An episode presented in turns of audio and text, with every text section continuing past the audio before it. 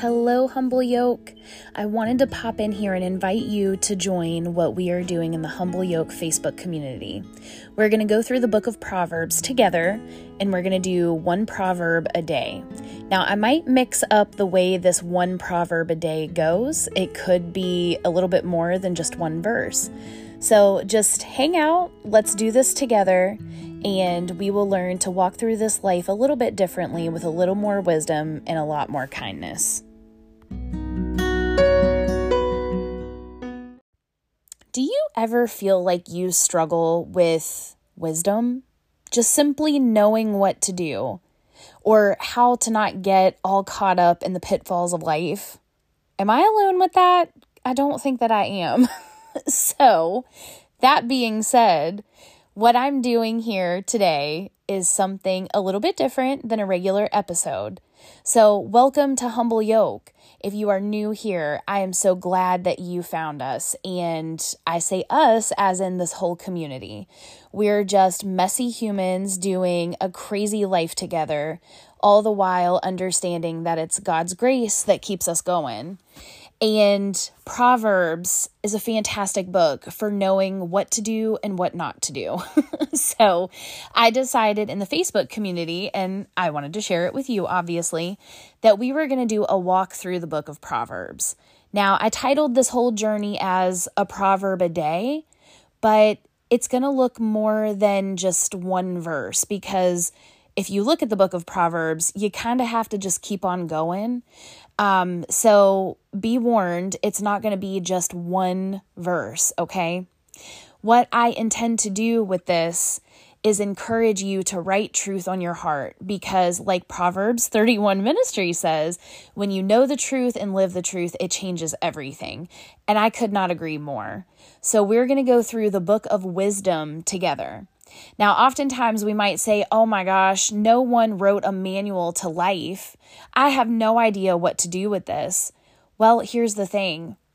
There is actually a book written on what we do with life, how we navigate through life, and how we try to go through life without creating so much damage, like a bull in a china shop. So I know people struggle with wisdom. I am one of those people. And I really want to help us both navigate this life and walk in a fashion of being changed. Because again, when we know better, we do better. So right now, I want you to grab your Bible, whether it's electronic or it is paper form. Either of which is totally fine. The most important thing is that you're there. Now, if you're new to doing all things Bible, welcome. I'm super excited.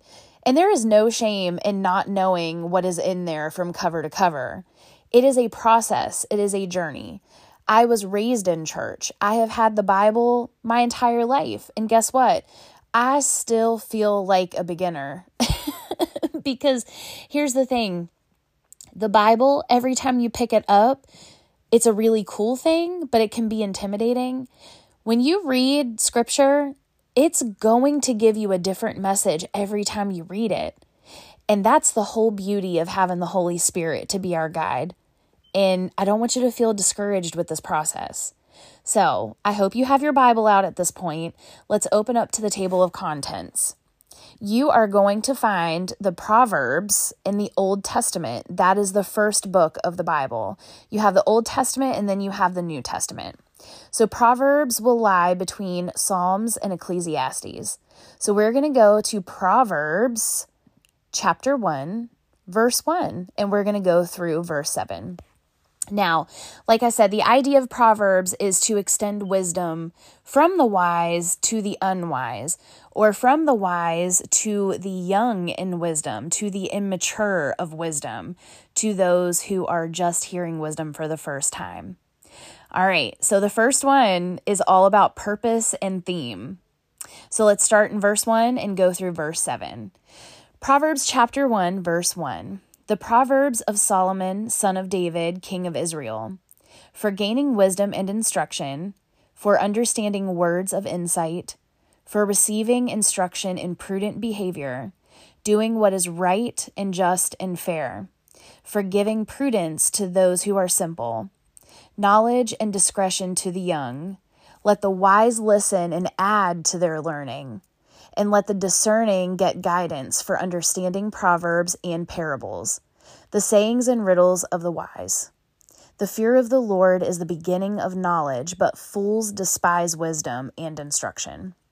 Okay, I'm not going to unpack a whole lot while we do this, but there are a couple pieces I really want to highlight to you.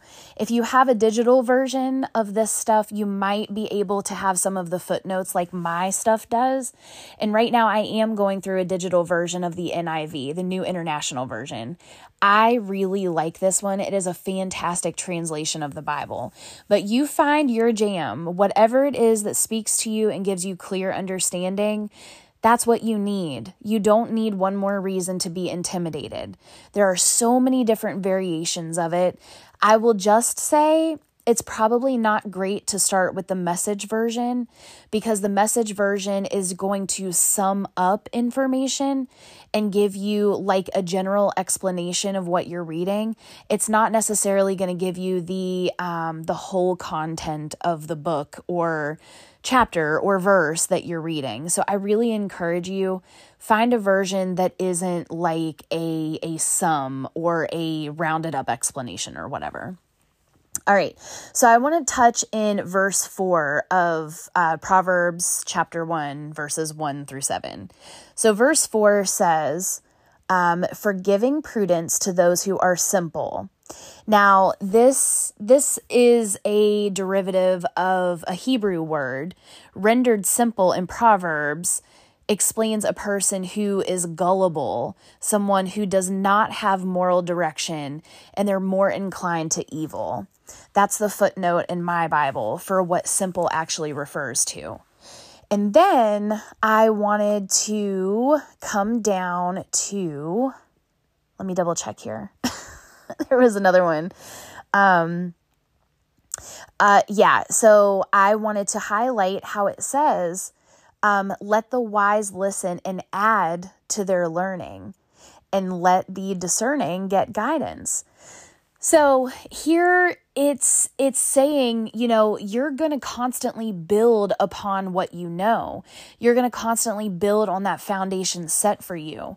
The Bible, like I said, every time you're reading something, you're going to learn something new. Whether you have read it cover to cover one hundred thousand times, you're going to learn something new. This is one line of communication from God. He's going to help you discern and get the guidance that you need. When we ask for wisdom, He will give it to us freely. And you can find that in the book of James. Okay, now we go down to verse six. It says, for understanding proverbs and parables. Okay, proverbs, this is pieces of wisdom, okay? Parables, I really think that um, it, it okay, it, it's almost like riddles. And it even says that in the other piece of verse six. For understanding proverbs and parables, the sayings and riddles of the wise. Jesus always spoke to people in parables. There were very few times where he was like, I will give you a direct answer. And there's a reason for this. For those who um, are with the Spirit and, and those who know God and know how to recognize him, if if God was standing in front of them, they would know how to recognize him because they are one of God's children. They they recognize the voice of their shepherd. They know how to look for him. They know him with the rod and the staff and, and all of that stuff. We can find that like in the beginning of the Bible everywhere, okay? There's a way to identify God. But if we can understand all the things in the in-between, the things that are not so obvious to the naked eye, the things that, um, the, the fine details, that's what that means is in the parables and the riddles of the wise, we're going to be able to discern God when it is not explicitly said. So just like when Jesus was in the temple during Holy Week, they say, you know, like, who are you? Like, prove yourself. Um, if you are of him, you can do this. And he says, you know, even if I did prove this to you, you wouldn't even know it because you are more for the performance. You are more for the ritual, the power, the the way to hold something over the lesser the lesser person's head.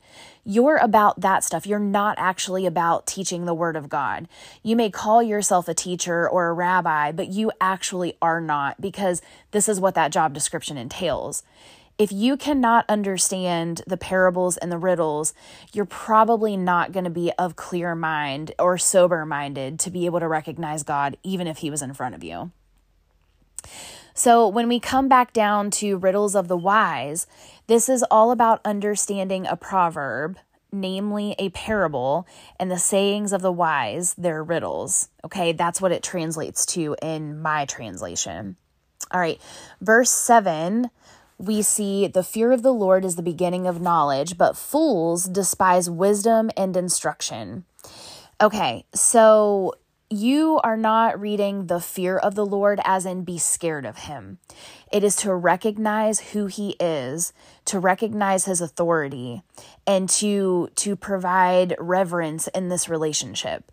You are respecting Him like you are to respect your father, but and then some, because God is all-knowing, God is all-powerful, and He is always with us, around us, and always fighting for us. We have to respect Him as God. He is our good Father. He is the Almighty. He knows all. He does all. And, and that's just it. We have to respect Him for that.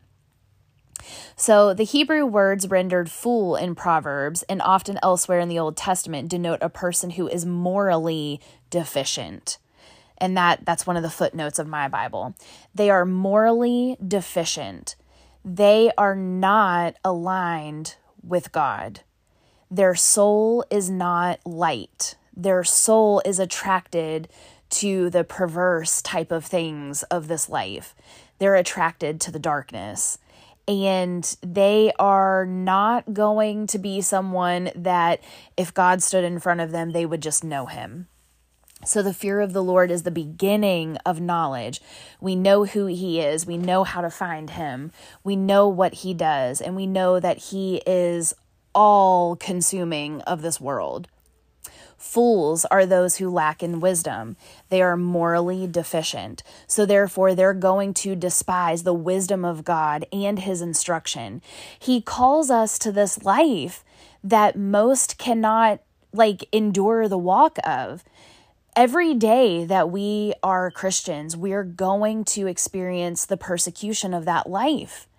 We have very conservative values. We know what God expects of us, and that is not what the world expects of us. The world says, live your own truth, write your own story. It's totally okay. And then we have the book of Proverbs here saying, no, no, no, all of that is wrong. Listen to my father's instruction here. Don't forsake your mother's teaching. They are a garland to grace your head, to give you that, that helmet of salvation, to rebuke you whenever you have strayed. The knowledge of God is everything we need to navigate this life in a very wise fashion. Now, what I'm referring to as this helmet is the armor of God. It's in Ephesians chapter six. It begins in verse ten. I'll go ahead and read that to you before we conclude this episode. So beginning in verse ten, finally, be strong in the Lord and His mighty power. Put on the full armor of God so that you can take your stand against the devil's schemes. For our struggle is not against flesh and blood, but against the rulers, against the authorities, against the powers of this dark world, and against the spiritual forces of evil in the heavenly realms. Therefore, put on the full armor of God, so that when the day of evil comes, you may be able to stand your ground. And after you have done everything to stand, stand firm then, with the belt of truth buckled around your waist, with the breastplate of righteousness in place, and with your feet fitted with the readiness that comes from the gospel of peace. In addition to all this, take up the shield of faith, with which you can extinguish all the flaming arrows of the evil one. Take the helmet of salvation and the sword of the Spirit, which is the sword of God. And pray in the Spirit on all occasions, with all kinds of prayers and requests. With this in mind, be alert and always keep on praying for all the Lord's people. Pray also for me, that whenever I speak, words may be given me, so that I will fearlessly make known the mystery of the gospel, for which I am an ambassador in chains. Pray that I may declare it fearlessly as I should." So this was a letter from Paul to um, the church of Ephesus. He was behind bars writing the New Testament. Now, if I were behind bars, I probably would not be so inclined to write letters of encouragement. But he was speaking from experience, and he's saying, just like the Roman soldier, that belt of truth is going to be the very essence of your foundation. So don't be afraid. Put on that helmet of salvation and know that God is almighty. He has all the power. And we have to know that everything that's going on in the spiritual realms, God's got that under control. It's just us, the people. We are the sinners, and we hate the sin, but we don't hate the sinner. We are just the battleground for what the enemy's trying to do. He didn't get the message. The battle's been won. He didn't get that message. So he's going to do everything he can to trip you up, get you in these pitfalls, and make you live life looking like a fool. So that's why we go back to the book of Proverbs. It's laid out for us. It's meant to be an instruction that helps us live this life in a wise way, so we aren't the Calamity Jane going through this life. So I encourage you guys, let's do this together. Let's go through the book of Proverbs. And even if I'm not here to be the voice in your ear, pick up your Bible. Don't be discouraged. Pray to God. Ask for the things that you need, and he will give it to you without shame. He is not a God that's going to shame you. He loves you no matter what. As long as you believe that he is God and his son died to give you a chance at life, you are golden. And you can do this. I totally know you can. Listen to me. I am a sinner. I am the worst of them. I struggle with doubt sometimes. I sin. I sin against people. I have gossiped. I, I probably gossip more than I even know. I do the things. I say the four-letter words sometimes. I, I am a sinner too. But here's the thing, I have been through so much in my life, and I have no choice but to believe in God, because the stupid things I have done to myself, it is only God himself that has pulled me out of the fire. There are so many times that I should not have made it out alive, and I mean that literally, not just metaphorically. And God has pulled me out of that fire every single time. So here's the thing, if he can save me, he can save you. Don't be discouraged. You've got this. Run this race well and finish. Go on with that endurance that God's going to give you, because he will see a perfect work to its completion. Be encouraged, friends. You can do this. And we're depending on you. We need more of you. Go out and tell your messy story and let them know how an almighty, perfect, amazing God gave all the redemption in the world to you and your story, so that way you could encourage someone else to be brave and live this life as according to God in all of its beautiful facets.